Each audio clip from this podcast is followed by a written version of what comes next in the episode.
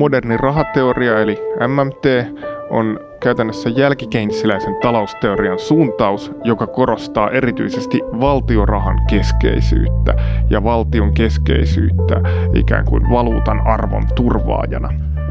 No niin, tervetuloa tänne neuvottelijakanavalle. Mulla on oikein toivottu jakso modernista rahateoriasta.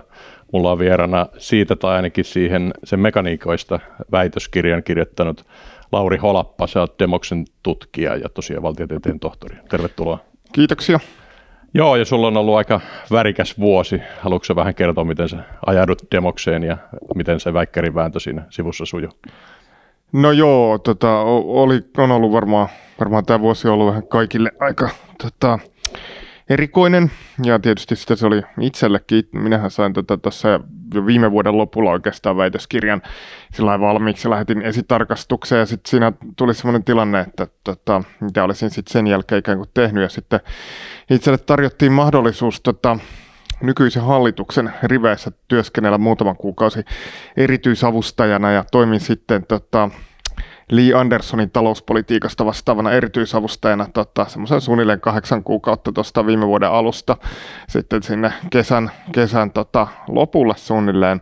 Ja tota, se oli tietysti siinä mielessä ajattelin, mä en itse nyt varsinaisesti ole semmoinen puolue toimija tai tämmöinen, tämmöinen niin poliittinen toimija siinä mielessä ollut, mutta tota, ajattelin, että se oli mielenkiintoinen kokemus, mutta sitten tietysti kävi aika erikoisesti, että Suomen sitten ikään kuin sodan jälkeisen historian pahin ikään kuin yhteiskunnallinen kriisi ajoittui juuri siihen aikaan, kun itse tota, tota, siinä ää, toiminnassa oli mukana ja sitten tietysti se tavallaan koko kevät ja kesäkin kului aika paljon tämän niin kuin, näiden koronatoimien, sen talouspoliittisen ikään kuin reaktion ää, suunnittelemisessa tähän.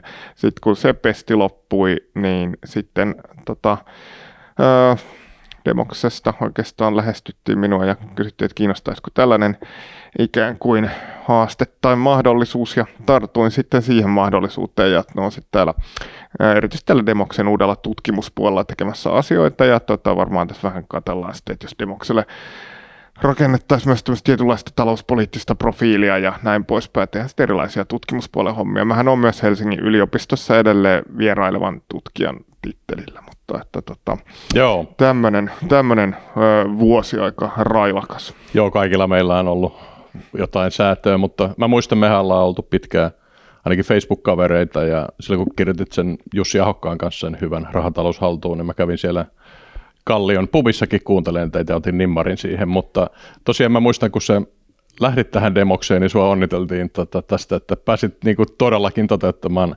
jälkikemsiläistä tota, elvytystä, kun oli, oli, oliko se nyt sitten siinä vaiheessa 16 miljardia tullut jo tullut jo tuota lisäelvytystä, niin mä nauroin sille ääneen, kun mä luin sen onnittelun. Niin, taisi olla jossain vaiheessa joku laittoi jotain tota, tavallaan graafia siitä vaiheesta, että kun minä astuin hallituksen tai valtioneuvoston kansliaan töihin, että mikä oli tavallaan tota, julkisen velkaantumisen taso ennen sitä ja sitten sen jälkeen, kun lähdin pois, mutta tota, no joo, tota, tämä oli sitten tietysti sellainen tilanne, jossa, jossa, tota, jossa oli aika ilmeistä, että vaikka aika lailla kaikki varmaan suomalaisessa yhteiskunnassa oli sit siinä, mielessä, siinä vaiheessa sitä mieltä, että tässä tilanteessa niin kuin minkäänlainen semmoinen vyön kiristysresepti ei olisi oikein juuri mistään poliittisesta katsantokannasta ollut mielekäs. Joo, ja muistan jopa Juhana Vartiainen tässä oli, oli sun kanssa samaa mieltä, kun hän astetteli suojaa Hokastan. Ja, ja tosiaan tästä päästäänkin tähän Modern Monetary Theory, MMT, moderni rahateoria, eli siis koroissahan ei tapahtunut mitään, eikä todellakaan tullut inflaatiota Suomeen, vaikka otettiin näin massiivinen elvytys sekä Suomessa euroalueella että Amerikassa. Ja voitaisiin nyt tähän niin kuin MMT pureutua, koska siis minä olen tämmöinen ilkeä investointipankkiiri, ja niin kuin todistettiin, sä ainakin ollut hyvin lähellä Lee Andersonia, eli voisi olettaa, että olet jonkinlainen vasemmistolainen. Ja me ollaan yllättävän samaa mieltä sitten, tota, että tämä MMT kuvaa reaalisuutta, rea, reaalitodellisuutta aika hyvin. Mutta maailma on niin kuin täynnä ihmisiä, joiden mielestä tämä on ihan kerettiläisyyttä, niin voitaisiin vähän pohtia, että ollaanko me nyt ihan kujalla vai onko ne mahdollisesti kujalla. Ja jos lähdetään niin purkaan tätä MMTtä, joka mun mielestä on niin ensisijaisesti järjestelmäkuvaus eikä politiikkasuositus. Onko tuosta samaa mieltä? Ehdottomasti on samaa mieltä ja tota, niin se mun mielestä on ehdottomasti niin kuin mielekkäintä mieltääkin ja mun mielestä myöskin on MMTlle tavallaan teoreettisena suuntauksena hirveän tärkeää, että se säilyttäisikin nimenomaan asemansa semmoisena pyrkimyksenä kuvata tavallaan rahoitus, rahajärjestelmän keskeisiä piirteitä, tämmöisiä makrotaloudellisia mekanismeja, eikä niin kuin ikään kuin liiaksi mitenkään lyöttäytyisi minkäänlaisten politiikkasuositusten taakse sellaisena se on syntynytkin kuitenkin nimenomaan ikään kuin tietynlaisena yhtenä teoreettisena perspektiivinä. Joo, on samaa mieltä. Eli koitetaan pitää tämä niin kuin teknisenä, mutta kyllähän sitä sitten tulee politiikkasuosituksia heti mieleen, kun sen on käynyt läpi, niin korjaa heti, jos olet niin eri mieltä mun kanssa, mutta mun on niin kaksi isoa peruspalikkaa. Sulla on tavallaan se rahajärjestelmä, niin kuin valta ja legitiimisyys ja tavallaan se niin kuin voima palikka ja se oli muista aika hyvin itse asiassa siinä sun, sun ja Ahokkaan kirjassa Rahatalous haltuun siinä alkuluvuissa tämmöinen chartalismi mun mielestä niin kuin aika hyvä tapa ymmärtää, miten tämä niin valta muodostuu. Niin voisiko ehkä tiivistää tämän chartalismin? No joo, chartalismihan tietyllä tavalla voi ajatella, että MMT, MMT tähän itse asiassa aikaisemmin ennen kuin tämä käsite MMT vakiintui, niin kutsuttiinkin nimellä uusi chartalismi, että voidaan tavallaan pitää niin kuin MMTtä myös semmoisena chartalismin tietynlaisena niin kuin, modernina ilmentymänä. Tota, chartalismia kehittäjänä voidaan pitää tota, Georg Friedrich Knapp-nimistä taloustieteilijää, jolla oli tämä hyvin keskeinen ajatus siitä, että niin kuin ikään kuin rahan arvo tai valuutan arvo määrittyy tavallaan sen paljolti valtion verotusoikeuden kautta. Eli sen kautta, että tota, kun rahan arvo ei ikään kuin kovin helposti romahda silloin, kun valtiolla on tehokas verotusjärjestelmä olemassa ja hyvin organisoitu väkivaltamonopoli, koska se tarkoittaa silloin sitä, että jokaisen toimijan pitää ikään kuin selvitäkseen omista veromaksuistaan hankkia sitä valtion liikkeelle laskemaa valuuttaa. Ja tota, Tämä on se keskeinen syy sille, minkä takia kovin helposti tämmöisissä hyvin syvästi institutionalisoituneissa olosuhteissa, esimerkiksi niin kuin tavallaan erilaisissa globaalin pohjoisen valtioissa, niin mitään semmoisia hyvin syvällisiä niin kuin tavallaan kuitenkaan semmoisia rahajärjestelmän kriisejä näköpiirissä, ei mitään tämmöistä dollarisaatiota tai mi- mitään tällaista, koska, koska niin kuin, tota, se vero, verojärjestelmä on, on niin tehokas. Sen sijaan sitten taas semmoisissa monissa niin kuin kehittyvissä yhteiskunnissa, talouksissa, prosessissa, niin tietysti on nähty se, tai niin kuin on niin, että aika monet toimijat on kokonaan ikään kuin äh, tavallaan verovelvoitteiden ulkopuolella. Totta kai meilläkin voi olla niin kuin erilaisia aukkoja verojärjestelmässä, verosuunnittelua, mahdollista verokiertäminen, jne, mutta käytännössä kaikki toimijat on kuitenkin pakotettuja aika merkittäviinkin äh, veromaksuihin tästä, tästä huolimatta, ja näin ollen sitä, sitä kautta syntyy ikään kuin se luottamus sitä valuuttaa kohtaan. Ja tämä on tietysti ero verrattuna semmoiseen hyvin mainstream näkemyksiä, jos aina ajatellaan, että se ikään kuin se vaan niin kuin vaikka voimakkaasti kiihtyvä inflaatio jotenkin hyvin helposti voisi romahduttaa kokonaan sen luottamuksen sitä tota, valuuttaa ja kansallista rahajärjestelmää kohtaan, koska siinä ei oteta nimenomaan huomioon tätä verotuksen ja tämmöisen niin kuin valtion väkivaltamonopolin ää, merkitystä. Joo, se on just noin ja mun mielestä mikä tämän voi romauttaa ja myös romauttaa on, on niin kuin dollarisaatioksi kutsuttu ilmiö, eli jos tavallaan sulla on niin tyhmiä, vaikka nyt joku klassisesti joku ää, diktaattorivaltion tota, pomo haluaa kulutukseen tai ase ostoihinsa rautaa maan ulkopuolelta, niin sitten se laittaa vaikka dollarivelkaa ja, ja sitten tavallaan sillä, sillä rupeaa rahoittamaan tätä ostoja ja sitten yhtäkkiä sun rahajärjestelmä muuttuukin tämmöiseksi dualistiseksi, jos sulla on niin kuin vieraan valuutan maksuja ja velkoja ja sitten sitä omaa valtaa, niin usein tämä niin lipsauttaa mun mielestä sen tavallaan pienen pienen maan sitten tuhon tielle, koska sitten se, se on... No toihan niin on yksi keskeisimpiä ongelmia.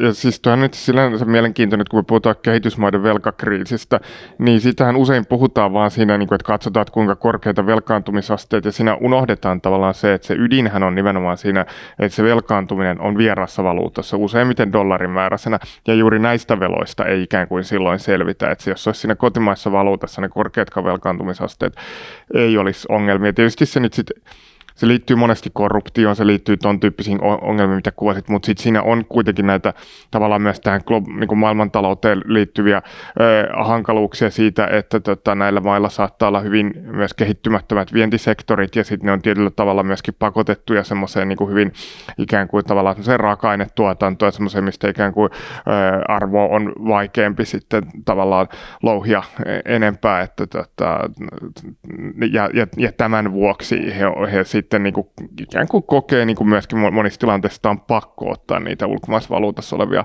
olevia tota, lainoja. Sitten on tämmöinen odious debt, eli tavallaan sulla on niin kuin jollain niin kuin toisen väkivaltamonopolilla niin kuin syötetty sitä velkaa. Että tässä Piketin uusimmassa kirjassa oli aika karu esimerkki Haitista, kun Ranska pisti sille tuota, orjuudesta vapautumisen ehtona niin kuin hirveät tuota, ulkoiset velat, joita se makselee vieläkin, niin tavallaan saattaa olla todella epäreilu tilanne ja sitten voisi jopa kysyä, että onko se sitten reilua maksella niitä velkoja enää tässä, tässä sitten tota modernina aikana. Joo, siis nämä nämä on kaikki hyviä kysymyksiä ja tietysti niin kuin sit myöskin jos ajatellaan sitä, mistä se velkakriisi aikanaan, aikanaan lähti liikkeelle 80-luvun alussa ja myöskin sitä, että kuinka paljon nämä liitoksissa tavallaan sellaisiin, sellaisten maiden ikään kuin rahapoliittisiin päätöksiin, jotka ei ole niin kuin siis käytännössä Yhdysvaltain keskuspankinkin niin kuin korkopäätöksiä. Sitten se tavallaan tästä Volcker-shokista syntyi 80-luvun alussa sitten se vel- velkakriisi. Ja tota, tietyllä tavalla se kuitenkin näkemys, mitä näille maille ehkä markkinoitiin siinä vaiheessa, kun näitä luottoja otettiin, niin oli, oli aika lailla niin kuin stabiilimmasta korkotasosta ja tällä tavalla. Ja he itse sitten pystynyt tietenkään vaikuttaa, vaikuttaa sit siihen, siihen tota, mit, miten, ne, miten ne korot tavallaan siinä sitten kehittyy ja näin, mutta tota, se, on, se on monimutkainen kokonaisuus, mutta siinä ehkä olennaista on todeta se, että tota, juuri se ikään kuin semmoisen miten mä nyt sen sanoisin, se ikään kuin olisi tärkeää välttää merkittävää velkaantumista ulkomaissa valuutassa, että se on kuitenkin se stabiilisuuden ehto käytännössä kaikille, kaikille valtioille ja mielellään myöskin sit talouksissa, niin sitten tietysti merkittävät valuuttareservit auttaisi sitten sit myöskin tavallaan siinä sen niin kuin ulkoisen stabiliteetin ylläpitämisessä. Se on just noin, eli ihan pöljää velkaantua vierassa valuutassa ja se on ainakin suunnaton riski. No sitten tuota, tullaan ehkä siihen vähän heikompaan, koska jos se chartalismi on se MMT-vahva pohja ja ollaan sitten samaa mieltä, niin sitten ehkä se heikompi politi- pohja, joka sitten vähän menee jo politiikkasuositukseen, on, on tavallaan tämä tarjonnan taloustiede versus kysynnän taloustiede ja tullaan tähän sun erikoisuusalaan, eli tota, jälkikäynsiläisyyteen ja ää, Eli, eli voisi varmaan sanoa, että MMT on kuitenkin hyvin vahva ymmärrys tälle niin kuin, ää, kysynnän taloustieteelle ja jälkikeinsiläiselle taseajattelulle. Eikö näin ole? No siis voi ajatella niin, että siis eh, tietyllä tavalla voi ajatella niin, että niin kuin mä ajattelen MMTtä pidän niin kuin vain yhtenä jälkikeinssiläisyyden suuntauksena. Että tota, siinä mielessä on niin, että kuitenkin se MMT niin kuin ne lisäarvot, tai niin kuin se, että MMT nimenomaan korostaa, korostaa tämän chartalismin ää, merkitystä, ja se on niin kuin, mutta mut, niin kuin, tavallaan se koko makrotaloudellinen semmoinen framework siinä taustalla, niin kyllähän se, kyllä mä niin kuin itse katson, että se on noussut sieltä jälkikeinssiläisestä traditiosta, ja jos mä ajatellaan nyt MMT isoja nimiä, niin joku Randall Wray, joka nyt, jota voidaan pitää semmoisena keskeisenä MMT-teoreetikkona, kirjoitti ehkä niin kuin tavallaan ensimmäisen ison MMT-teoksen Understanding Modern Money 90-luvun lopulla, niin tota, hän esimerkiksi on kuitenkin Journal of Post-Keynesian Economics tavallaan journaalin päätoimittaja samalla, niin tota, tuota, se, se kuvastaa sitä ja on hyvin niin kuin, meritoitunut jälkikenssiläinen taloustieteilijä, niin, niin tota, kuvastaa sitä, että et, et ne yhteydet on ihan ilmeiset. Ja käytännössä sanoisin, että 90 prosenttia varmaan MMT-henkisistä tutkijoista niin määrittelee itsensä niin kuin jälkikenssiläisiksi. Joo, joo mä, mä oon tota, se, yhä se ilkeä investointipankkiiri, niin mä ehkä jättäydyn tämän määritelmän ulkopuolelle, vaikka fanitankin sitä MMT-rakennetta.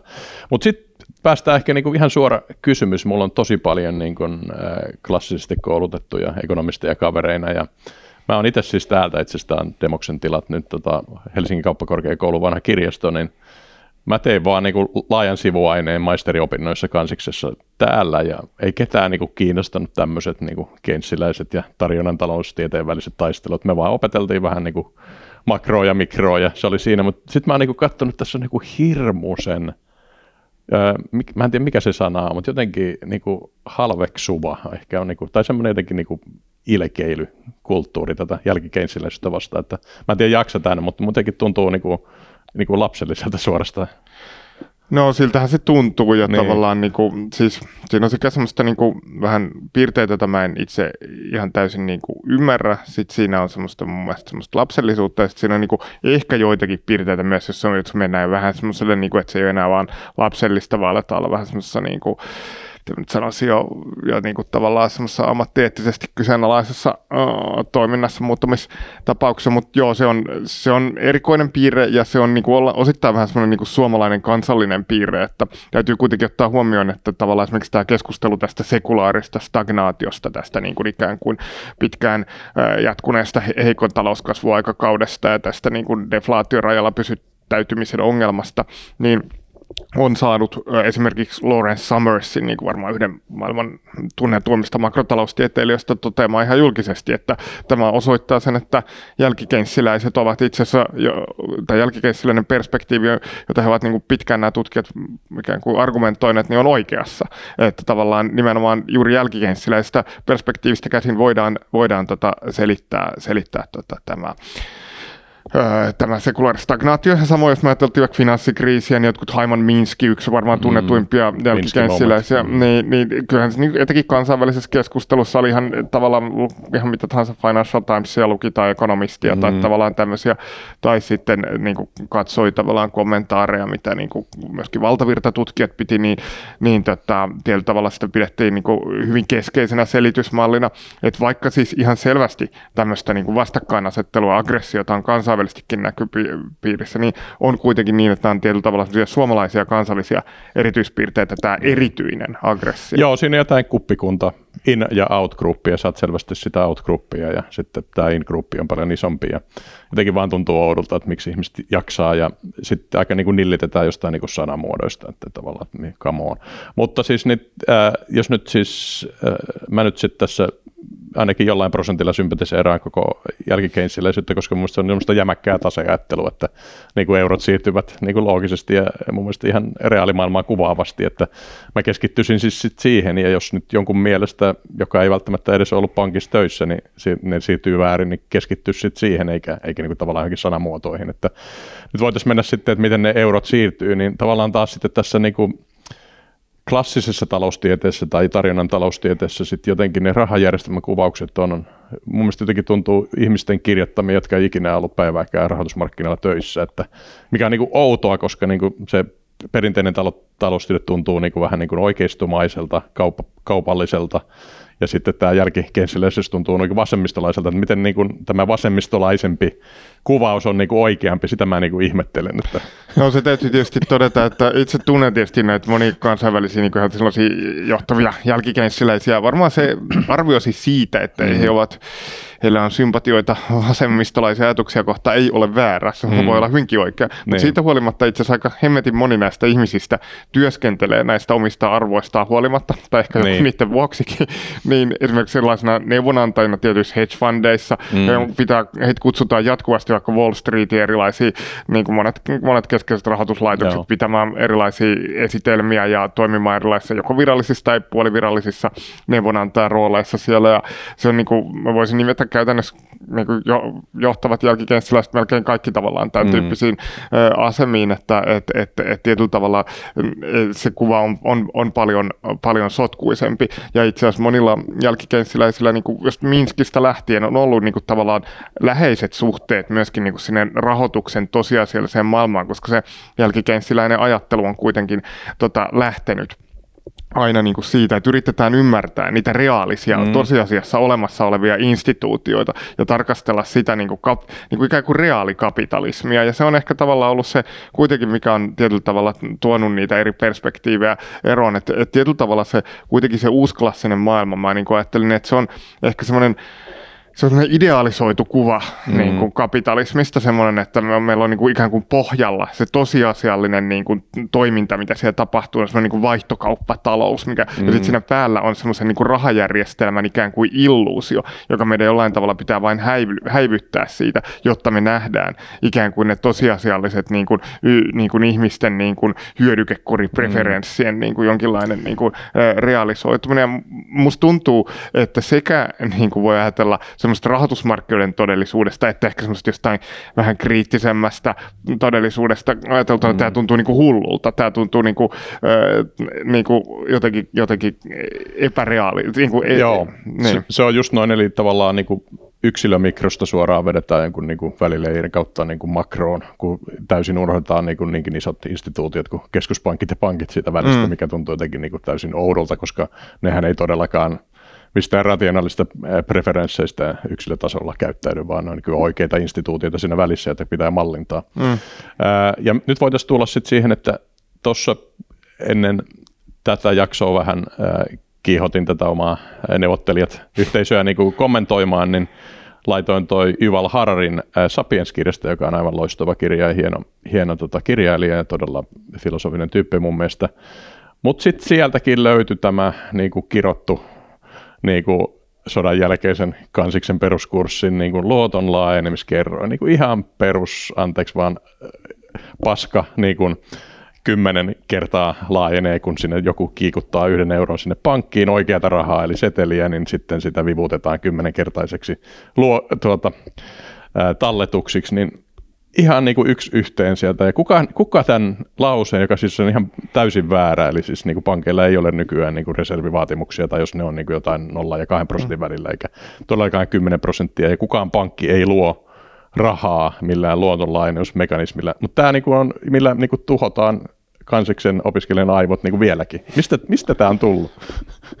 No toi on tietysti niin kuin, toi on, toi on hyvä kysymys, että tota, niin kuin myös tämä oppihistoriallinen kysymys tästä, että missä, milloin, milloin toi niin kuin ekan kerran esitetty ja tällä, että tota, ää, se, se tota, se on tosiaan, no jos lähdetään siitä ensinnäkin, että se on tosiaan täysin virheellinen mm. käsitys, ja se on niin kuin käytännössä niin kuin laajasti jaettu kaikkien, jotka ymmärtää niin kuin rahajärjestelmän perusominaisuuksia, niin se on mm. niin kuin, niin kuin hyväksytty, että tämä on täyttä Niin, eksogeeninen rahan ää, mm. laajeneminen ei ole totta, vaan se, joo, se on sisäsyntystä eli Joo, ja siinä on niin kuin useita syitä tavallaan, minkä takia, että tässä on niin kuin, tämä ei ole sinänsä kiistana, tästä ei, ei tarvitsisi niin kuin käydä semmoista, että Suomessa saattaa olla vielä jotain ihmisiä, jotka oikeasti yrittää puolustaa keskustella, ja sen, mä en ainakaan jaksa enää nähdä siihen niin kuin käyttää aikaa, koska se on tavallaan, kuka tahansa voi ottaa jo niin kuin kaikkien, mikä tahansa niin kuin vakavasti otettavan keskuspankinkin niin kuin tavallaan mm. äh, ikään kuin raportteja tästä ja bissiä näitä, se, mm. se on niin kuin, ei, ei se ole, ja se peruskysymyshän on siinä, että ei niitä, ne reservi, eihän kukaan ole ikinä ollut asuntolainaa hakemassa tai joku yritys tekemässä tai niin kuin lainahakemusta jossakin niin kuin soittaa sitten niin kuin, kuin tämä virkailija kyselee, että onko reserviä pankissa tarpeeksi ja Siis että nämä reservivaatimuksia on joissakin tapauksissa mm. edelleen, mutta ne reservit voidaan hankkia ikään kuin jälkikäteisesti. Mm. Se ei mm. etukäteisesti rajoita sitä lainaamispäätöstä. Sehän on lähtee jo siitä, että niin pitkään kuin keskuspankilla on korkotavoite, keskuspankki ei toimi. Rahamäärätavoitteella, se pyrkii tietyllä asettamallaan korolla hallitsemaan tätä makrotaloutta, niin tietyllä tavalla se se tota, johtaa silloin siihen, että sille, sen rahan tarjonnan pitää olla endogeenistä, sen pitää niin kuin mukautua siihen kysyntään. Eli käytännössä kun meillä on olemassa pankkien väliset markkinat, missä sitä keskuspankkirahaa tai näitä reservejä voidaan lainata, sitten meillä on olemassa tämä diskonttoikkuna niin kuin suoraan keskus, keskuspankista, mistä voidaan myöskin lainata.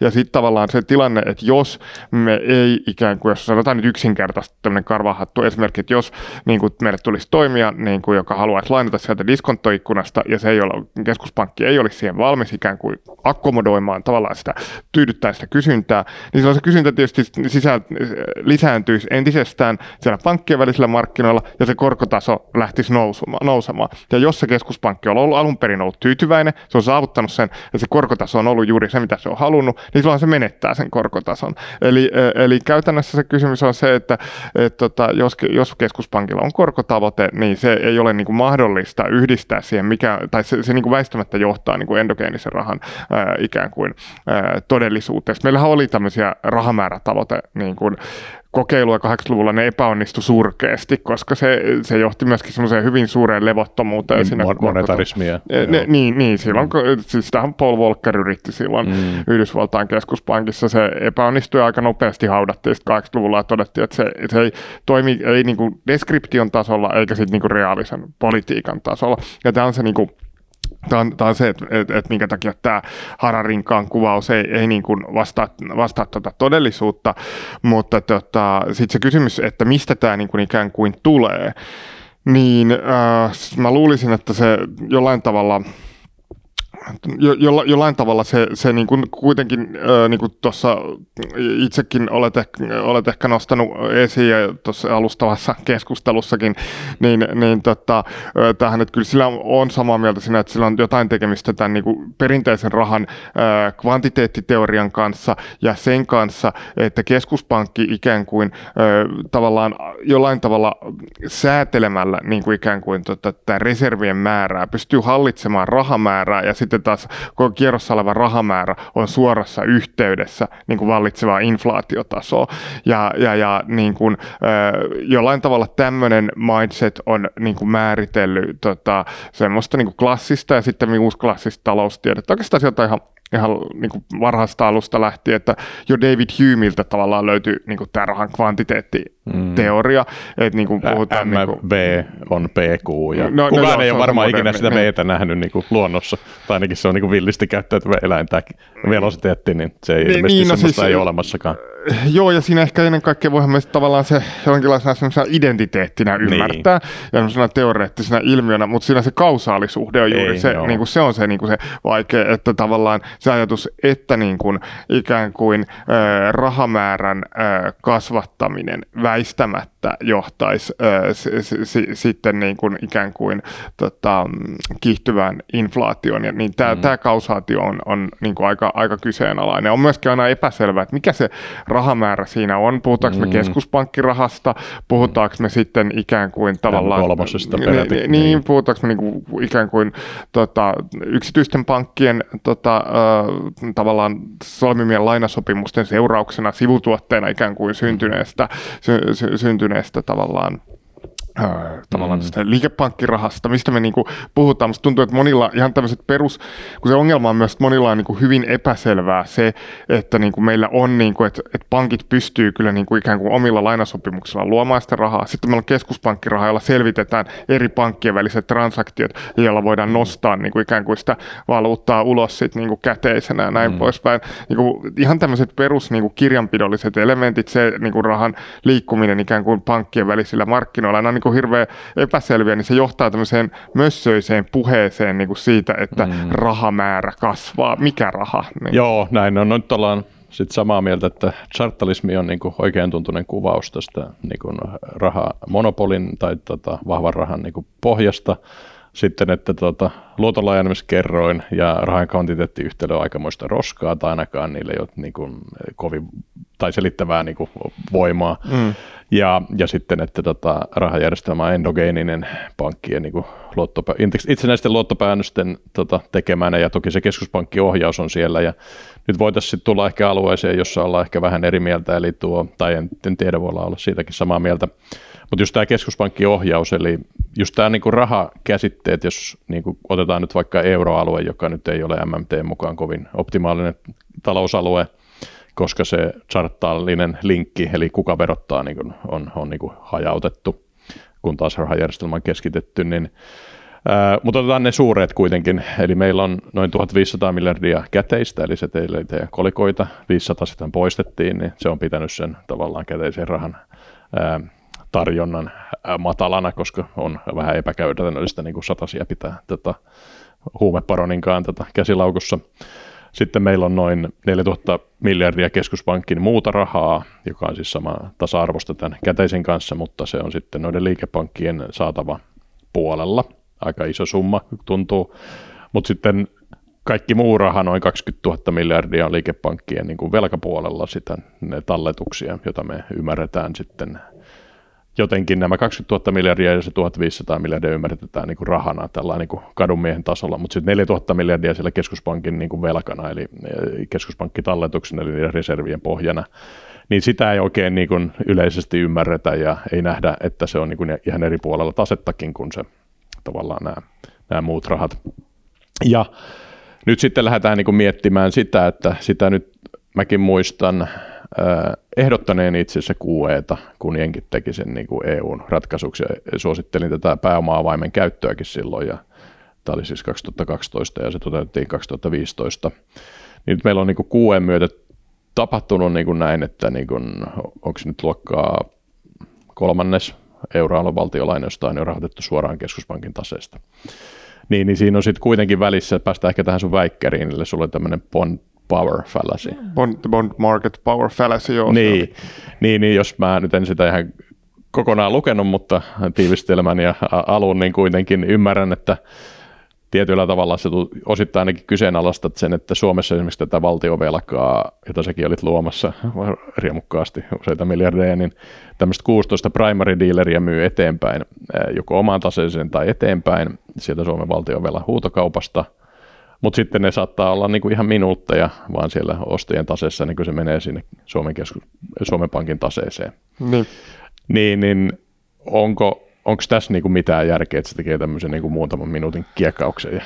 No ei, eihän, siinä, eihän siinä tietenkään mitään, mitään järkeä, eihän välttämättä tarvitse olla minuutteja, että varmaan voidaan sekuntikellolla ottaa kyllä.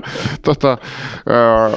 oli, oli muuten pakko sanoa, sä olit tuolla tota, Tuomas Malisen ja Olli Reenin kanssa tota, MOT, niin oli hienoa katsella katella sitten Olli Rehn parkaa siinä keskellä sitten tätä, tätä debattia. Mutta hän ei, ei, ei, vahvistanut tuota aikaa, vaikka sitä muutaman kertaa kysyttiin. Että. No joo, eikä se, siis se tavallaan se ydinhän siinä on se, että se tietenkin, minkä takia tämä tavallaan tämmöinen välikäsi tässä on, mm. Niin se tietysti liittyy näihin juridisiin rajoitteisiin. Et EKPhan yrittää toimia parhaalla mahdollisella tavalla tavallaan niiden mm. siinä aika heikon juridisen kehikon puitteissa, minkä niin kuin euroalue on niin kuin luonut. Ja, ja tota, se on skitsofreeninen se EKPn asema ihan oikeasti sen takia, että yhtäältä sitä on kielletty niin kuin, tavallaan julkisten talouksien rahoittaminen keskuspankkirahoituksella. Toisaalta sitten taas samanaikaisesti sen tehtävänä on kuitenkin huolehtia hintavakaudesta. Ja me tavallaan tiedetään kuitenkin se, että sitten toisaalta niin kuin esimerkiksi pitkien korkojen hallinta on niin kuin osa hintavakaudesta huolehtimista ja se tarvitset siihen sitten näitä velkakirjojen ostoja. Ja sitten toisaalta tämmöisessä erityistilanteessa, mitä me ollaan nyt oikeastaan eletty finanssikriisistä lähtien, niin kuin sanotaan se 13 vuotta nyt kohta, niin tätä niin tämmöisissä tilanteissa myöskin sen niin kuin huolehtiminen, että tavallaan finanssipolitiikalla on ikään kuin liikkumatilaa, on väistämätöntä sille, että se hintavakaus tietyllä tavalla realisoituu. Nythän sitä, se mikä on tärkeää ymmärtää, että sitä hintavakautta ikään kuin on uhannut jatkuvasti se deflaatio euroalueella. Että sehän on, niin meillä on, joskus totuttiin siihen, että hintavakaus on synonyymi sille, että pidetään niin inflaatioaisoissa. Mutta nythän me ollaan niin kuin siirrytty oikeastaan, voi sanoa toisenlaiseen regiimiin, jossa on toiset ongelmat.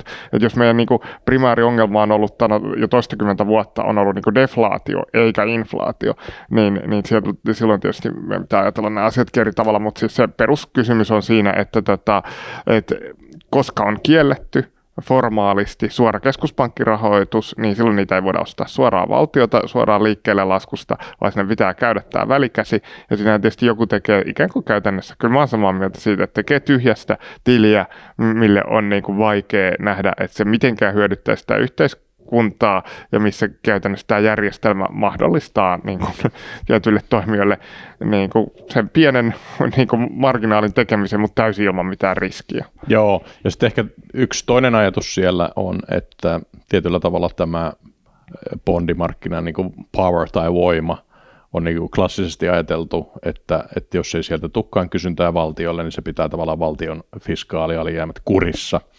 Ja, ja nyt näyttää, että tämä kurivoima mm. nyt on aika olematon. Ainakin siis niin kuin vahvojen euromaiden joukossa Kreikallehan tätä tota kuria tarjottiin kyllä isolla kepillä ää, siinä 2015. Ää, mutta siis toi, ää, jos eikö niin ole, että siinä MMTssä kuitenkin se pääasiallinen kuri on just nimenomaan tämä inflaatiolaukka, eli siis sitä pitää oikeasti pelätä, että jossain tilanteessa se inflaatio oikeasti voisi nousta, ja jos näin on, niin silloin se lähestytään sitten tavallaan MMT-rajaa, mutta itse tämä niin markkinakuri näiden niin kuin finanssisijoittajien toimesta, jotka laittaa valtiovelkaa, niin sitä on turha perata suvereenissa valtiossa, koska aina se keskuspankki voi ottaa sen kysynnän. No juuri näin. Siis mm. tämähän on se, niin kuin, että nimenomaan kun puhutaan rahapoliittisesti suvereenista valtiosta, eli juuri mm. niistä, jotka ei ole menneet ottaa siinä vierassa valuutassa mm. sitä lainaa, ja jotka laskee liikkeelle saman valuutassa toisin mm. kuin euro, ö, euroalueen maat. ja sitten mielellään myöskin semmoista, jolla ei ole sitten semmoista hyvin niin kuin, ikään kuin kireätä valuuttakurssijärjestelyä, mm. vaan niin kuin enemmän tai vähemmän kelluva valuuttakurssijärjestely, niin tota, siinä, siinähän ne niin kuin kriteerit on, ja, ja, ja, ja nimenomaan tästähän siinä on kysymys, että meidän pitäisi, mm, että ikään kuin – se on semmoinen pintailmiö, mikä meillä on erityisesti rahapoliittisesti suverenilla valtiolla, se luottomarkkinoiden ehdollistamisvalta. Me ollaan esimerkiksi Suomessa, okei nyt me ollaan menetetty oikeasti se rahapoliittinen suvereniteetti, joskin EKP on tavallaan luonut semmoisen kvasisuvereniteetin nyt tällä nolla korkopolitiikalla tähän, mutta niin kuin tavallaan meillähän jo 90-luvun alusta lähtien, silloin kun edeltiin vielä niin kuin markka Suomessa, niin siirtyi se puhe tavallaan voimakkaasti siihen, että niin kuin puhuttiin ikään kuin luottoluokittajista, luottomarkkinoista, ja tällä. Ja niin kuin tietyllä tavalla hukattiin se niin kuin ne, että mitkä on ne talouden niin kuin ne reaaliset ongelmat ja reaaliset uhat ja, ja, ja tällä tavalla. Ja se on selvää, että ei MMT ole mikään, ikään kuin kukaan MMT-tutkija ei tarkoita sitä, että voisi niin kuin kuluttaa ikään kuin rajattomasti, vaan kysymys on siitä, että me tunnistetaan oikein ne rajoitteet, mitkä, mitkä meillä on, koska ei ole mitenkään itsestään selvää, että ne on yksi, yhden suhde yhteen tavallaan ne luottomarkkinoiden ikään kuin sieltä tulevat rajoitteet ja sitten toisaalta niin kuin tavallaan ne rajoitteet, jotka, jotka sitten tulisi vaikka siitä hintavakauden ylläpitämisestä. Tietysti mä itse korostanut paljon näitä ulkoisia rajoitteita, niin kuin valuuttakurssiriskiä, mutta lopultahan se valuuttakurssinkin ongelma ikään kuin kiteytyy sitten niin kuin inflaatio-ongelmana, eli jos valuuttakurssi heikkenee huomattavasti, mistä tietysti tarkoittaa sitä, että esimerkiksi voi olla ulkoma- ulkomaissa valuutassa myytävien hyödykkeiden hankinta vaikeutuu ja sitten niiden hinnat kasvaa ja siitä tavallaan lähtee se inflaatiospiraali, että lopultahan ne, olen niin kuin samaa mieltä, että ne todella niin kuin ne talouden fundamentaaliset ongelmat niin kuin palautuu siihen hintavakauden ylläpitämiseen. Ja se on munkin mielestä niin kuin se ehdottomasti se niin kuin, niin kuin kes, yksi keskeisiä rakennuspalikoita. Joo, eli, mutta siis silloin tavallaan sen MMTn kritisoimiseksi siitä, että se tavallaan poistaa fiskaalirajoitteen tai siis valtion niin kuin kulutuksesta niin kuin elementtejä niin ei ole ihan, ihan niin kuin reilu, koska se oikea rajoite pitäisi olla just se inflaatio, että milloin se inflaatio tavallaan lähtee laukkaamaan. Ja tavallaan se fiskaalivaje on oikeastaan sekundäärinen niin kauan kuin sulla ei ole sitä inflaatiopelkkää, koska se voit tavallaan sitten vaan sinne taseentiteettinä niin kuin laittaa keskuspankin taseeseen sitä valtiovajetta. No näin, näin, näinkin asia voi, voi Joo, no mutta sitten tullaan tavallaan, että miten, miten tämä sitten voisi kuitenkin tapahtua tämä inflaatiolaukka, niin, niin no ainakin siis pienessä maassa, jos se on ottanut ulkomaista velkaa ja tavallaan joutuu sitä palvelemaan tavallaan he, heikolla tuota, kotimaisella valuutalla, niin silloin se helposti voi lähteä niin kuin vinoon, eli tavallaan se enää uskota, että se pystyy dollareita rahoittamaan nyt sitten vaikka pesolla, ää, ää, pesovelalla, niin se on huono tilanne, jos semmoinen on päässyt tulemaan. Mutta jos sulla vaan on valtiolla pelkästään omaa rahaa, niin tämä, tämä ei niinku triggeröi sitä inflaatiota, mutta siis se on aina niinku hyvä miettiä, että tämä tämä niin ulkomainen valuutta tai ulkomaiset vastuut voi, voi niin flipata tähän. Kolonialismissa esimerkiksi tätä, tapahtuu tätä, että tavallaan että sulla vaan joku ottaa välistä niin vahvaa kassavirtaa, niin tavallaan sen kattamiseksi sun pitää niin kuin, tavallaan luoda, köydyttää omaa kansaa, niin semmosia, niin kuin, se on niin kuin yksi.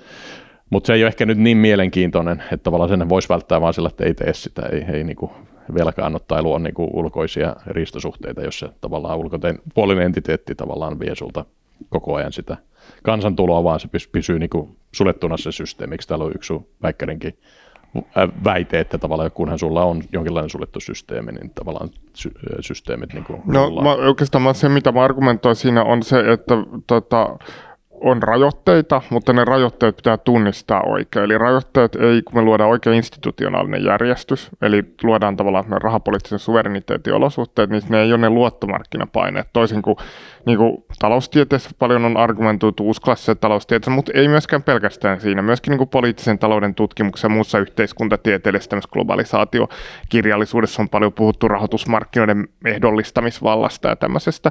Ja niissä on enemmän tai vähemmän ollut se samanlainen virheellinen, virheellinen tulkinta. Että se, minkä mä niin näen isona rajoitteena sellaisille valtio, niin kuin pienemmille valtioille ja valuutta-alueille, on se, että tota, kyllä pitkäaikaiset vaihtotaseen alijäämät on niin kuin hankalia. Ja kyllä on sen takia on tärkeää, ikään kuin erilaisilla toimenpiteillä yl, yl, ylläpitää tavallaan sitä niin kuin, omaa niin kuin, ikään kuin vientisektorin ää, elinvoimaisuutta ja kilpailukykyisyyttä niin kuin monella tavalla ymmärrettynä sekä kustannuskilpailukykynä, mutta sitten myös ennen kaikkea semmoisena niin kuin teknologisena osaamisena myöskin niin kuin mo, mo, monilla, monilla muilla, muilla alueilla. Et siinähän on se ongelma, että jos me ajatellaan, niin kuin, että jos meillä vaihtotaseen vajeet, niin lähtökohtaisesti siitä seuraa niin kuin jatkuvasti sitä, että meillä on niin kuin ikään kuin, meillä on niin kuin ikään kuin rahavirtoja ulkomaille enemmän, mitä ulkomailta meille, ja se on niin kuin omia heikentää meidän valuuttaa kroonisesti.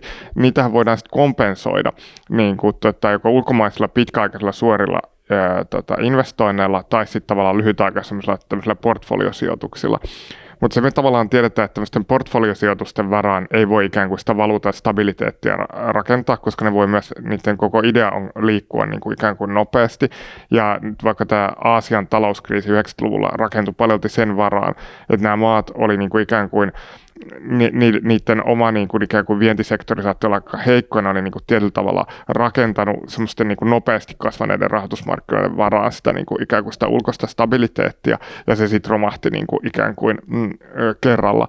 Niin sen takia tietyllä tavalla – sitten se olisi niin kuin tämmöiset pitkäaikaiset, niin kuin meillä, pitää, meillä voidaan jossain määrin kompensoida niin kuin vaihtotaseiden vajeita sitten semmoisilla pitkäaikaisilla ulkomaisilla suorilla niin kuin, ää, niin kuin FDI-virroilla, suorilla investoinneilla, mutta tota, niin kuin lähtökohta on kuitenkin se, että olisi niin kuin ikään kuin hyvä yrittää huolehtia siitä, että se, tota, se vaihtotase olisi suunnilleen niin kuin sta, ikään kuin stabiili ja myöskin yrittää tietyllä tavalla niin kuin ehkä tavallaan rajoittaa jotenkin kriisitilanteissa niin kuin myöskin tämmöisiä liian aggressiivisia niin kuin tavallaan näitä portfoliosijoitusvirtoja, mutta tämä on se, niin kuin se, se, se ongelma mun nähdäkseni se valuutan, mahdollinen niin kuin valuuttakurssin, val, valuutan heikentyminen. Ja silloinhan miten se MMT linkkaa on tietenkin se, että jos myöskin aggressiivisesti stimuloidaan kotimaista kysyntää, niin se voi heikentää vaihtotasetta sen takia, koska se lisää myös ulkomaisten kysy, niin kuin hyödykkeiden ää, kysyntää, mutta ei, se ei niin kuin lähtökohtaisesti par, paran niin kuin omaa vientisektoria, niin se on niin kuin omia heikentää niin kuin vaihtotasetta ja se muodostaa ihan oikein rajoitteen. Tietysti niin kuin valtiot kestää kuitenkin jonkun aikaa myöskin vaihtotaseiden vajeita, etenkin jos on ollut pitkäaikaisesti niin kuin ikään kuin hyvä tilanne sillä sektorilla, mutta sieltä tulee yksi niin kuin ulkoinen rajoite, jos mm. niitä haluaa ajatella. Joo, to voisi ajatella, että mun mielestä sit siinä voisi olla Baumalin tai Otikin, eli tavallaan se julkinen sektori tavallaan yli kysyy työpaikkoja, jolloin niiden työpaikkojen niin kuin hinnat nousee, eli palkat nousee julkisella sektorilla, ja ne tavallaan säteilee sitten yksityisen sektorinkin palkkoihin, ja tavallaan vietikilpailukyky menee, menee sitä kautta, varsinkin tämmöisissä euroeloissa, jossa se, että tavallaan se vaihtokurssi on fiksattu, jolloin sä et pääse tavallaan niin kuin vaihtokurssin heikkenemisellä kompensoimaan tätä Baumolin tautia. Mutta sitten ehkä tullaan, eli tota kautta voisi tulla jonkinlainen niin kuin inflaatiosokkikin, eli tavallaan, että sulla on niin palkkainflaatio nousee sen niin kuin fiskaalikulutukseen Baumolin taudin ja vaihtotaseen niin kuin vajeen kasvun myötä, mutta tota, sitten toi toinen puoli, missä se voisi tulla se inflaatiosokki, on, että tavallaan se sun keskuspankki talletus vaan kasvaa, jos nyt on vaikka 4000 miljardia – ja sen on, saavat omistaa vain pankit ja muutamat yritykset, kuten joillakin on isoilla monikansallisilla yhtiöillä on niin oikeus omistaa keskuspankkirahaa. Niin, niin tavallaan, että se assetti vaan nousee niin isoksi, että sille ei enää ole sit kysyntää ja tavallaan silloin se johtaa sen tavallaan keskuspankkitalletuksen niin kuin, äh, hylkimiseen, joka voisi sitten johtaa sillä, että ihmiset sijoittaa sitten johonkin muihin niin kuin kuplautuviin vaikka osakkeisiin. Kaikki sen sijaan, että ne pitää pankkitilillä rahaa tai, tai tota, niin, tai tota, valtiot velkaantuu, niin, niin sitten tavallaan ihmiset vaan niin kuin kokee sen niin kuin negatiivisen korkojen aikana vaan niin huonoksi asset-luokaksi, että sitten ruvetaan sijoittamaan johonkin muuhun, vaikka asuntoihin tai osakkeisiin. Öö, niin sä ajattelet, että tästä jotenkin seuraisi jonkinlainen sitten niin kuin tavallaan rahoitusmarkkinakupla sitten, niin Joo. ja niin kuin tavallaan varallisuusarvo ja inflaatio, mutta ei, niin, ei niin tavallaan niin varallisuusarvojen inflaatio, no se, se tähän nyt tapahtuu joka tapauksessa osittain kuuenkin johdosta, koska se mm. tavallaan poistaa näitä äh, hyvälaatuisia assetteja ja sun on pakko pistää ne johonkin kupliin sitten tämän löysän rahan, koska ehkä se just se sartalismin vero vero tuota, ei pääse kahvimaan niitä takaisin, koska ne jää sinne assetteihin, jotka vaan niin kasvaa.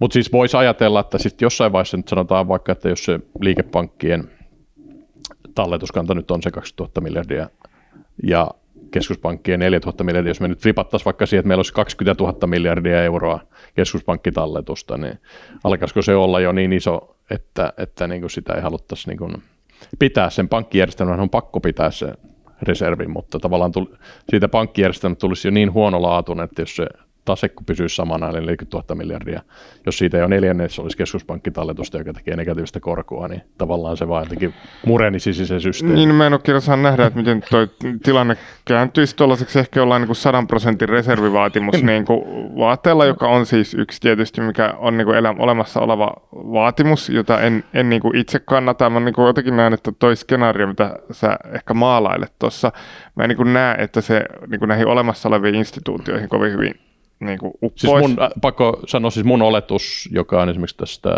S&P tuota klassisesta raha analyysistä, että, että tota, on, että reservit, eli keskuspankkitalletukset ja keskuspankin tota, tase on aina yksi yhteen, niin liikepankkien on pakko omistaa se ää, tuota, keskuspankin tota, luoma talletuskanta, eli reservikanta, aina yksi yhteen, että ne on aina sama, sama summa. Kukaan Joo. muu ei sitä voi omistaa.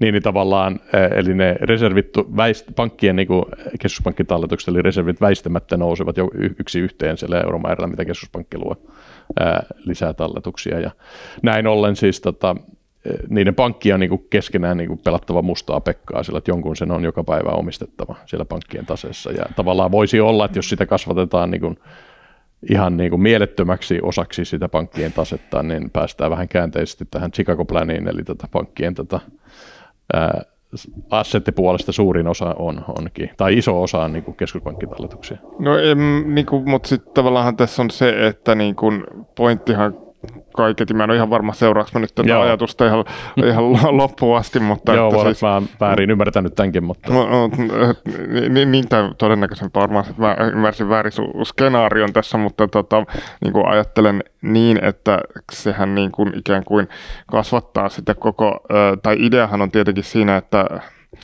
No lähdetään, tässä on nyt kaksi asiaa. Ensinnäkin, niin kun, kun me puhutaan tavallaan chartalismista tai MMTstä, niin siinä niin kuin olennaista ymmärtää, että niin kuin keskuspankkien nämä operaatit ei ole sen kannalta välttämättä niin kuin mitenkään olennaisia, koska sehän me tavallaan niin kuin ollaan nähty jo ennen tavallaan tätä poikkeusaikaa, ennen näitä epätyypillisiä keskuspankkien operaatioita. Niin mitä me ollaan nähty, on ollut se, että rahapoliittisesti suvereenit valtiot ei ole ajautunut ikään kuin maksukyvyttömyyskriiseihin koskaan. Ja vaikka itse asiassa ymmärtää, mitä se edes tarkoittaisi sellaiselle valtiolle niin kuin maksu, maksukyvyttömyyskriisi, mutta se mitä se on käytännössä käytännössä tarkoittanut on se, että niin kuin, tavallaan rahoitusmarkkinatoimijat on selvästi ymmärtänyt jo tavallaan aika pitkään kohtalaisen hyvin sen, että tavallaan rahapoliittisesti suverenivaltio ei voi ajautua ikään kuin maksukyvyttömyyskriisiin. Ja silloinhan se on tarkoittanut sitä, että ei keskuspankki ole itse asiassa tarttenut edes niin kuin ikään kuin tehdä sellaisia aktiivisia operaatioita juurikaan, vaan kun Japani on jo pidempän aikaa ollut sellaisessa tilanteessa, sen julkinen velkaantuminen on ollut valtavaa, mutta silti se on käytännössä saanut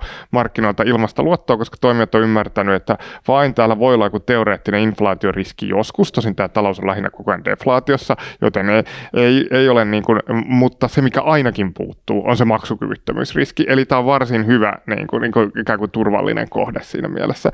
Ja, ja, ja sen takia niin kuin, tota, ei nämä, niin kuin, jos me puhutaan niin MMTstä ja chartalismista ja tästä, niin ei nämä, niin kuin nämä keskuspankkien operaatiot ole, niin kuin, ne on välttämättömiä täällä euroalueella. Sen takia juuri kun meillä ei ole olemassa sitä rahapoliittisen suvereniteetin niitä perusinstituutioita kasassa, niin sen takia mä näen, että kun nämä keskuspankkioperaatiot ei ole, ei ole mun mielestä niin keskeinen niin kuin osa tavallaan sitä MMT-frameworkia, niin kuin miten ehkä monesti, monesti ajatellaan, vaan se, niin kuin se isompi, isompi kuva on siinä, siinä olennainen. Mutta mitä sitten tavallaan tulee siihen, että että tavallaan jos keskuspankki tavallaan, no se on tietysti se kysymys on paljon siitä, että jos keskuspankki rahoittaa tavallaan, niin kuin, että, että se, että mitä sä niin kuin ehkä haet tuossa, niin kysymyshän on, on siitä, että keskuspankin tuellahan olisi tarkoitus julkista taloutta rahoittaa siten, että se kasvattaa sitä talouden kokoa samalla. Niin mä en ole sitten ihan varma, että niin kuin kasvaako tämä suhdeluku kuitenkaan niin kuin tavallaan sen niin kuin liikepankkirahan ja sitten sen niin kuin niiden reservien välillä niin kuin jotenkin väistämättä niin kuin tulevaisuudessa, ei, ei, ei niin kuin mu- joo, ehkä, joo, toi on hyvä pointti ja täytyykin katsoa, että miten se Japanin tase on, se on hyvä pointti, se on nyt niin kuin mielettömän iso pitäisi olla ainakin, ja se ei tosiaan ole, pitäisi olla vieläkin deflaatiossa se Japanin systeemi, että sieltä itse asiassa tämmöinen Richard Cohn-niminen tota, ekonomisti ää, oli tämmöinen tasedeflaation konsepti, joka, mm. joka oli mun mielestä myös kontribuoi tähän MMTn ää, tavallaan kehitykseen mielenkiintoisesti. Mutta joo, eli, eli sä näet, että tämmöinen hyperinflaation uhka on niinku aika vaikea saada, saada tota, ainakin tota, pystyy. ja kyllä se, kyllä se duunia vaatii, että hyperinflaatio saa pystyä.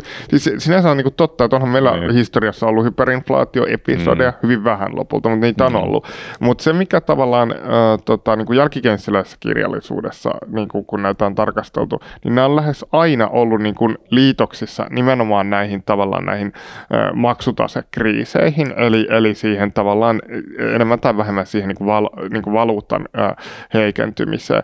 Ja tavallaan, jos me katsotaan vaikka jotain Venezuelaa, joka on nyt ollut se viimeaikaisin niin kuin, esimerkki se nyt on sitten määrittelykysymys, onko Venezuelassa ollut hyperinflaatio vai erittäin korkea inflaatio, mutta ainakin se on ollut inflaatiokriisi, niin sehän mitä siellä niin kuin tavallaan tapahtui, niin oli nimenomaan se, että kun sen ikään kuin öljytuloista saatava tulovirta alkoi laskemaan sitä kautta, että öljyn hinta rupesi laskemaan maassa, jolla on täysin yksipuolinen tuotantorakenne, koko talous käytännössä rakentunut vaan niin kuin öljyn varaan, niin se johti tietysti siihen, että se maan kyky nimenomaan hankkia näitä ulkomaisia hyödykkeitä heikkeni, ja se ei tuottanut mitään sellaisia hyödykkeitä, jotka on taloudelle välttämättömiä niin kuin itse. Ei, ei oikeastaan elintarvikkeita, ei niin kuin, tai niin kuin hyvin pieni sektori, ei lääkkeitä, ei niin kuin, tavallaan sen öljyn lisäksi ju, juuri, juuri mitään. Kaikki piti tavallaan tuoda ulkomailta sen yksipuolisen tuotantorakenteen vuoksi, ja sitten kun se sen ainoan vientihyödykkeen hinta laskee, niin se johtaa tietenkin siihen,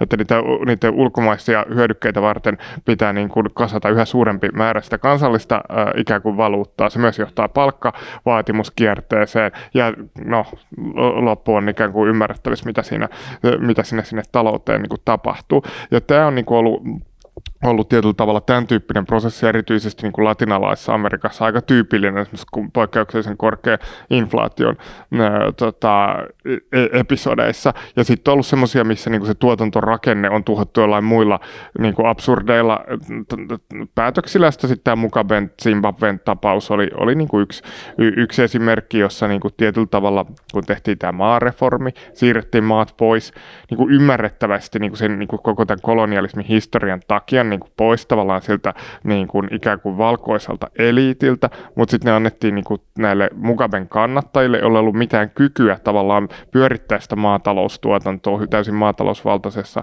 yhteiskunnassa, ja silloin se, niin kuin se tuotanto ikään kuin niillä kaikilla pelloilla niin kuin romahti totaalisesti, ja fine, tähän sitten reagoitiin selvästi sillä, että tota, valtio ikään kuin yritti, yritti kompensoida tätä vaikka niin kuin nostamalla palkkoja, ja tästä niin kuin synnytti tätä kautta oli synnyttävä sitä inflaatiokierrettä, mutta se alkupiste tässäkin oli tavallaan se tuotantojärjestelmän niin kuin tietynlainen ää, niin kuin romahdus. Niin se, että niin kuin maailmanhistoriasta löytäisi ikään kuin sellaisen episodin, jossa niin kuin jotenkin täysin silmitön, jotenkin tyhjästä syntynyt rahan painaminen olisi ollut se juurisyy hy- hyperinflaatiolle, niin mä en ihan vilpittömästi tällaisia episodeja löydä. Sitten se myöskin se kuuluisa Weimarin tapaus niin liittyy tähän Ruurin alueen miehittämiseen ja siellä tota, niin kuin, tavallaan sen äh, niin kuin keskeisen tota, äh, tuotanto, äh, niin kuin sen koko vientisektorin ikään kuin romahtamiseen ja, ja nimenomaan näihin, näihin maksut tota, taseongelmiin. Niin ja sitten varmaan siellähän oli niitä sotakorvausvelkoja vieressä valuutassa. Kyllä sekin. Niin, sekin. Niin. Joo.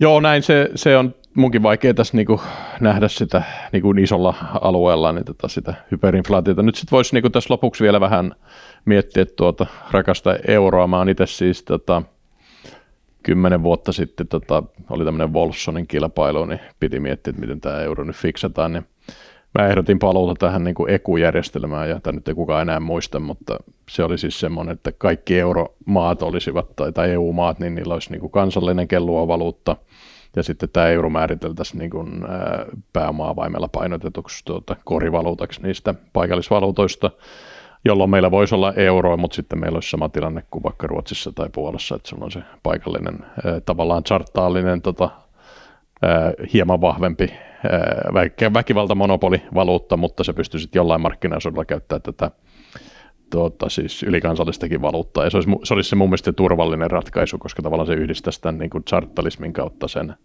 tavallaan sen tietyn tarpeen käyttää yhteistä valuuttaa, mutta niin kuin pitää kuitenkin sen rahapoliittisen suvereniteetin niin kuin lähes kokonaan itsellään. Ja tästä nyt ei ole kukaan puhunut mun lisäksi ikinä missään mun kestäkseen lisää, ja mä haluaisin, että tästä puhuttaisiin lisää. Mä en tiedä, saiko tästä, tästä kiinni tästä ideasta, mutta tietyllä tavalla niin kuin dualistinen valuuttajärjestelmä.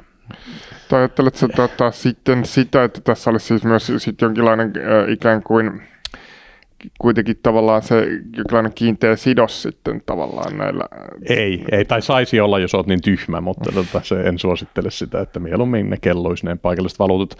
Mutta koska samoin kuin esimerkiksi IMF ja SDR, niin sehän on niin kuin viiden maailman valuutan hmm. ää, niiden markkinaosuuksilla painotettu summa, niin jokainen niistä viidestä valuutasta kelluu, paitsi remimpi hmm. nyt ehkä ei kauheasti kellu. Niin, niin tota, samanlainen systeemi, sellainen eku toimi aikaisemminkin, ja tavallaan mm. mun mielestä kaikenlainen valuuttojen kiinnittely on mun mielestä niin kuin mielipuolista hommaa, että mieluummin tota, antaa se kellova mm. valuuta hoitaa se, vaihtotaan mm. se kriisi näppärästi. Ja tätä mä nyt on niin kuin ehdotellut, ja ei tästä nyt oikein ole kauheasti keskustelua, mikä mua masentaa, mutta tota, mä nyt ajattelin, että mä nyt yritän, yritän kuitenkin. No ei, mä, sä voit saada kyllä multa, multa tavallaan, se ei kyllä auta mitään, mutta voit, voit saada tota, niin kuin kyllä varmasti sympatiapisteitä tolle, että niin kuin, mä ymmärrän tuon peruseetoksen tuossa mm. taustalla, mikä on mun mielestä järkevä. Eli siis Joo. tavallaan yrittää niin kuin ylläpitää niitä vahvuuksia, mitä rahapoliittiseen suvereniteettiin liittyy, tunnustan kuitenkin sen, että tavallaan Suomellahan oli vaikeuksia pieni valtio nimenomaan niin kuin markan mm. kanssa ja niin kuin valuuttakriisi niin kuin jonkinasteinen on kuitenkin niin kuin mahdollinen olotila tavallaan, että et sit osa niin kuin unohtaa tavallaan kokonaan senkin epästabiilisuuden, mikä markka-aikaan niin mm. liittyy, niin, niin se, että yrittää löytää joku semmoinen hybridiratkaisu, jossa näitä molempia puolia voitaisiin hyödyntää. Ja tota, en ole tätä, varmaan pitäisi tähän sun avaukseen perehtyä mä, syvällisemmin. Mä jakaa mun matskut tästä. Mutta tota, niin kun, äh,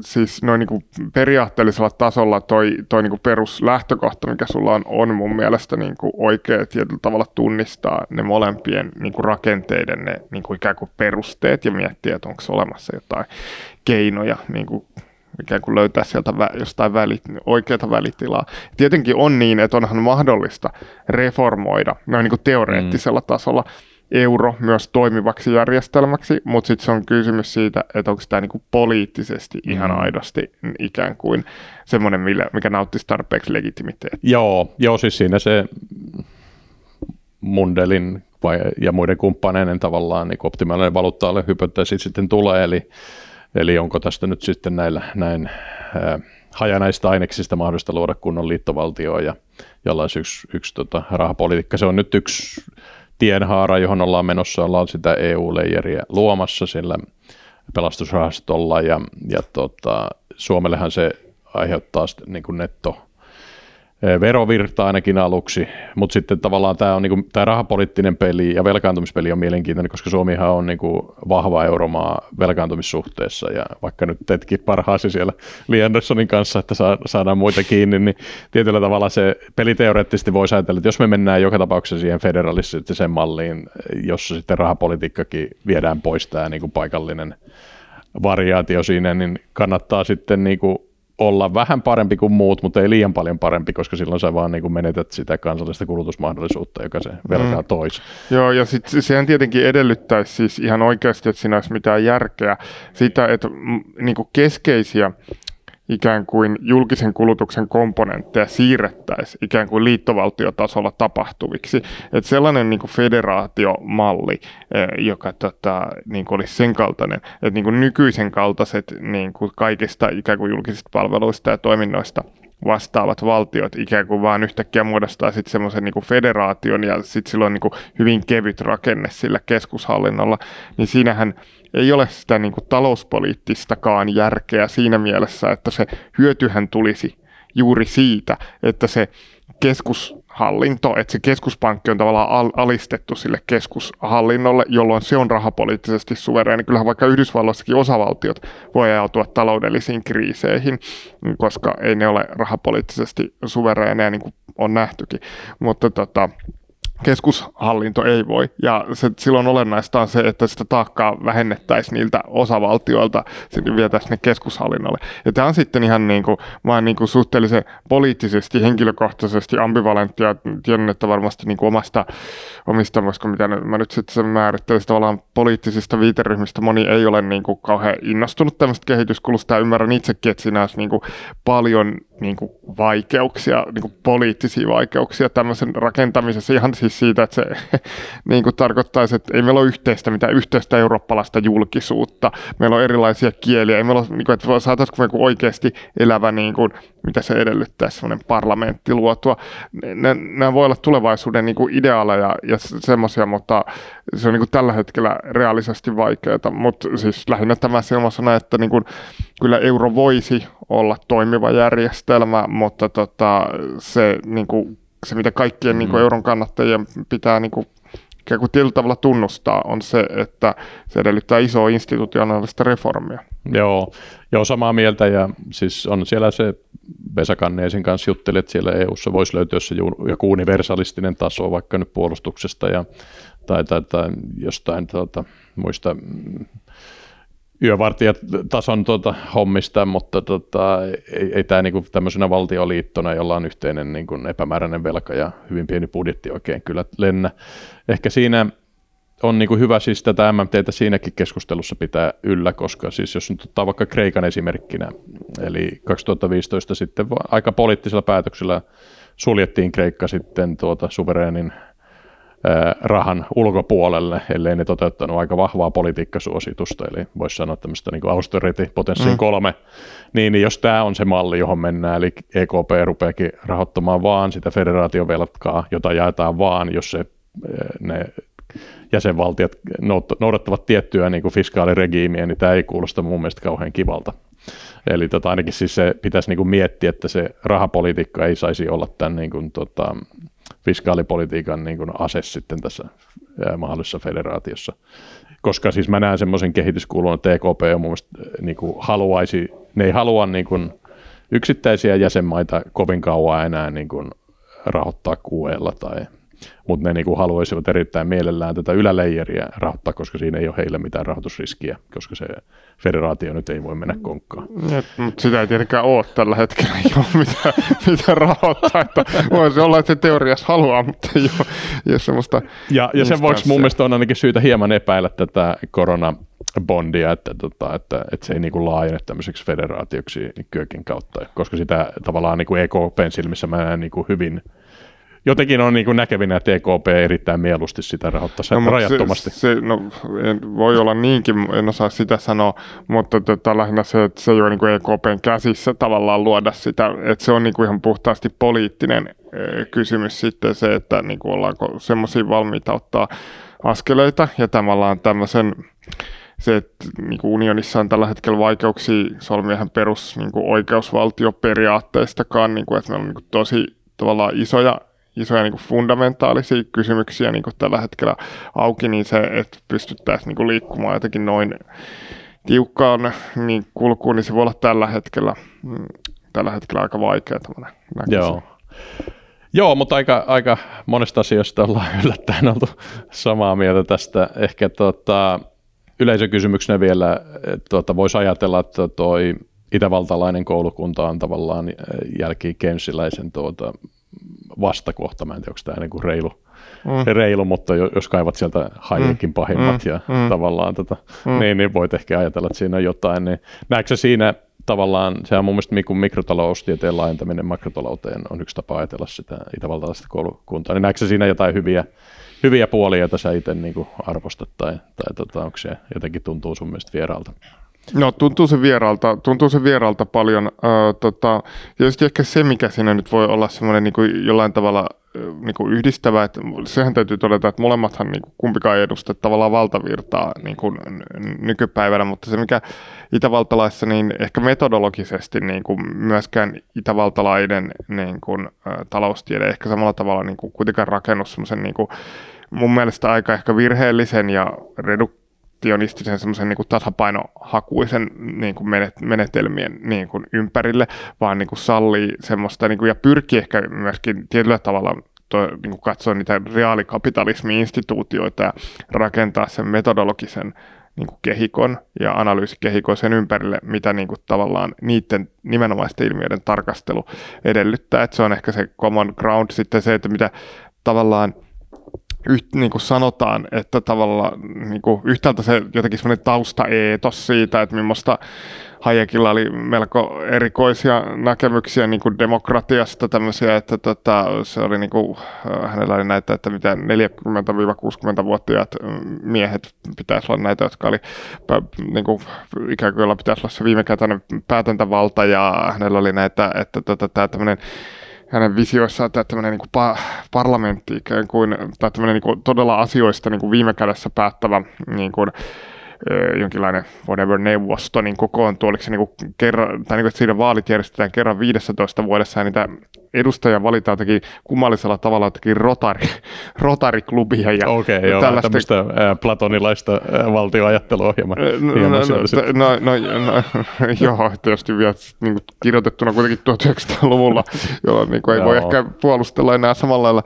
Niin, että nämä, nämä niin kuin, tämän tyyppiset lähtökohdat on, on niin kuin ehkä, ehkä vähän hankalia mulle, mutta tota, ja samoin sitten, sitten se, ne tulkinnat siitä, että tietyllä tavalla, että me voitaisiin jollain tavalla, tai niin kuin, että kuitenkin se jälkikäänsiläisen aj- ajatus on se, että kapitalismi, jälkikäänsiläiset ehkä näkee kapitalismin niin, että se on mielettömän innovatiivinen järjestelmä, se on monessa mielessä mielettömän tehokas järjestelmä, se on osoittanut niin kuin voimansa, mutta se on myös mielettömän epävakaa järjestelmä.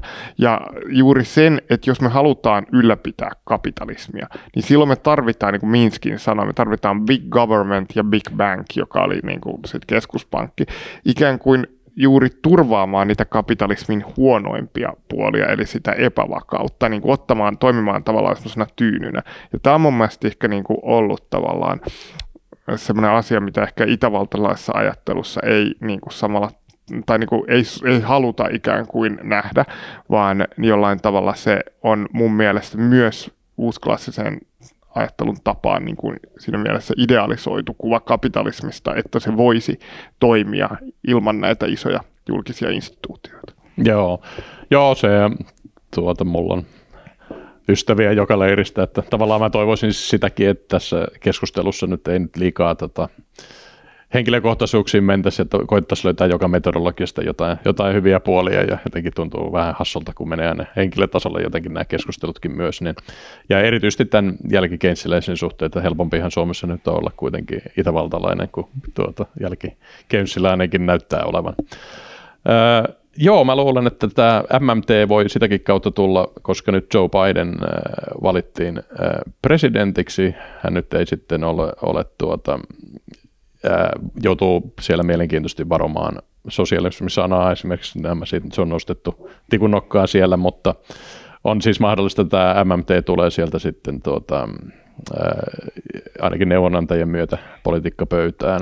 Ja jenkithän on sitten tavallaan koherentti valu, valuutta-alue, että siellä sitä voisi niinku ehkä kokeillakin tavallaan tätä keskuspankin suoraa valtiolainen omistamista.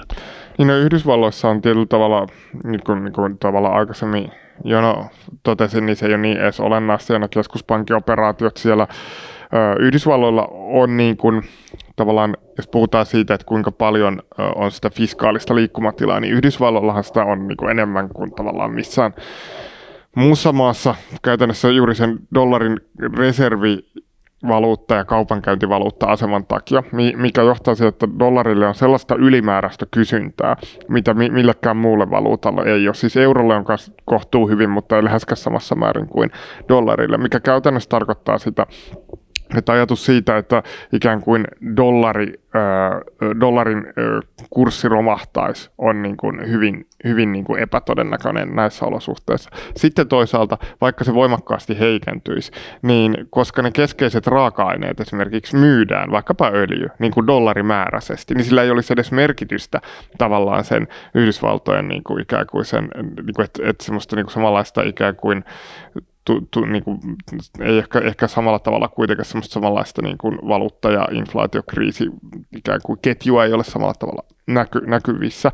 Eli, eli niin kuin, tältä osin Yhdysvalloissa on niin kuin erinomaiset olosuhteet tuo, toi, niin kuin toteuttaa hyvinkin aggressiivista aggressiivista elvytyspolitiikkaa halu, niin halutessaan ja, ja silloin kun ikään kuin sitä taloudellista sitä vajaatyöllisyyttä ilmenee ja, ja, ja tota, kun, kaikki, kun talous ei ole maksimikapasiteetilla toimimassa, mikä niin kuin tämän koronakriisin jälkeinen, jälkeinen tilanne, tilanne tota, tulee, tulee ilman muuta olemaankin.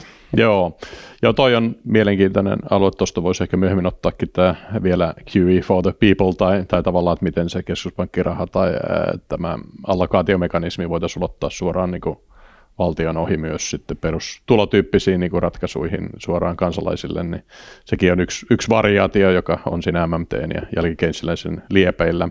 Mä luulen, että tuossa tässä riittää tähän niin kuin ihan perusmekaniikaissa jo, jo hyväksi kuvaukset tässä, että onko sulla vielä kielen päällä joku aihe, mikä tähän MMT tai jälkikeinsiläisyyteen sun mielestä ei ole oikein päässyt julkisuuteen?